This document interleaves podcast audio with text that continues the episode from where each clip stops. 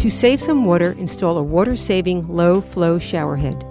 This is the Eco Minute, and I'm Enid Sisskin.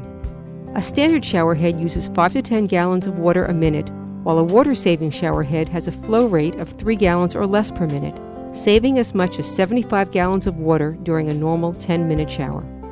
To determine whether you need a low flow shower head, check the flow rate of the current shower head by using the water meter or by putting a gallon container under the shower head while the water is on and measuring the time it takes to fill the container at the usual shower setting. If it fills in less than 20 seconds, the flow is greater than 3 gallons per minute. Low flow shower heads are easy to find and are inexpensive and can usually be installed in a few minutes. For more information, go to wuwf.org and look for the Eco Minute under the program's drop down menu.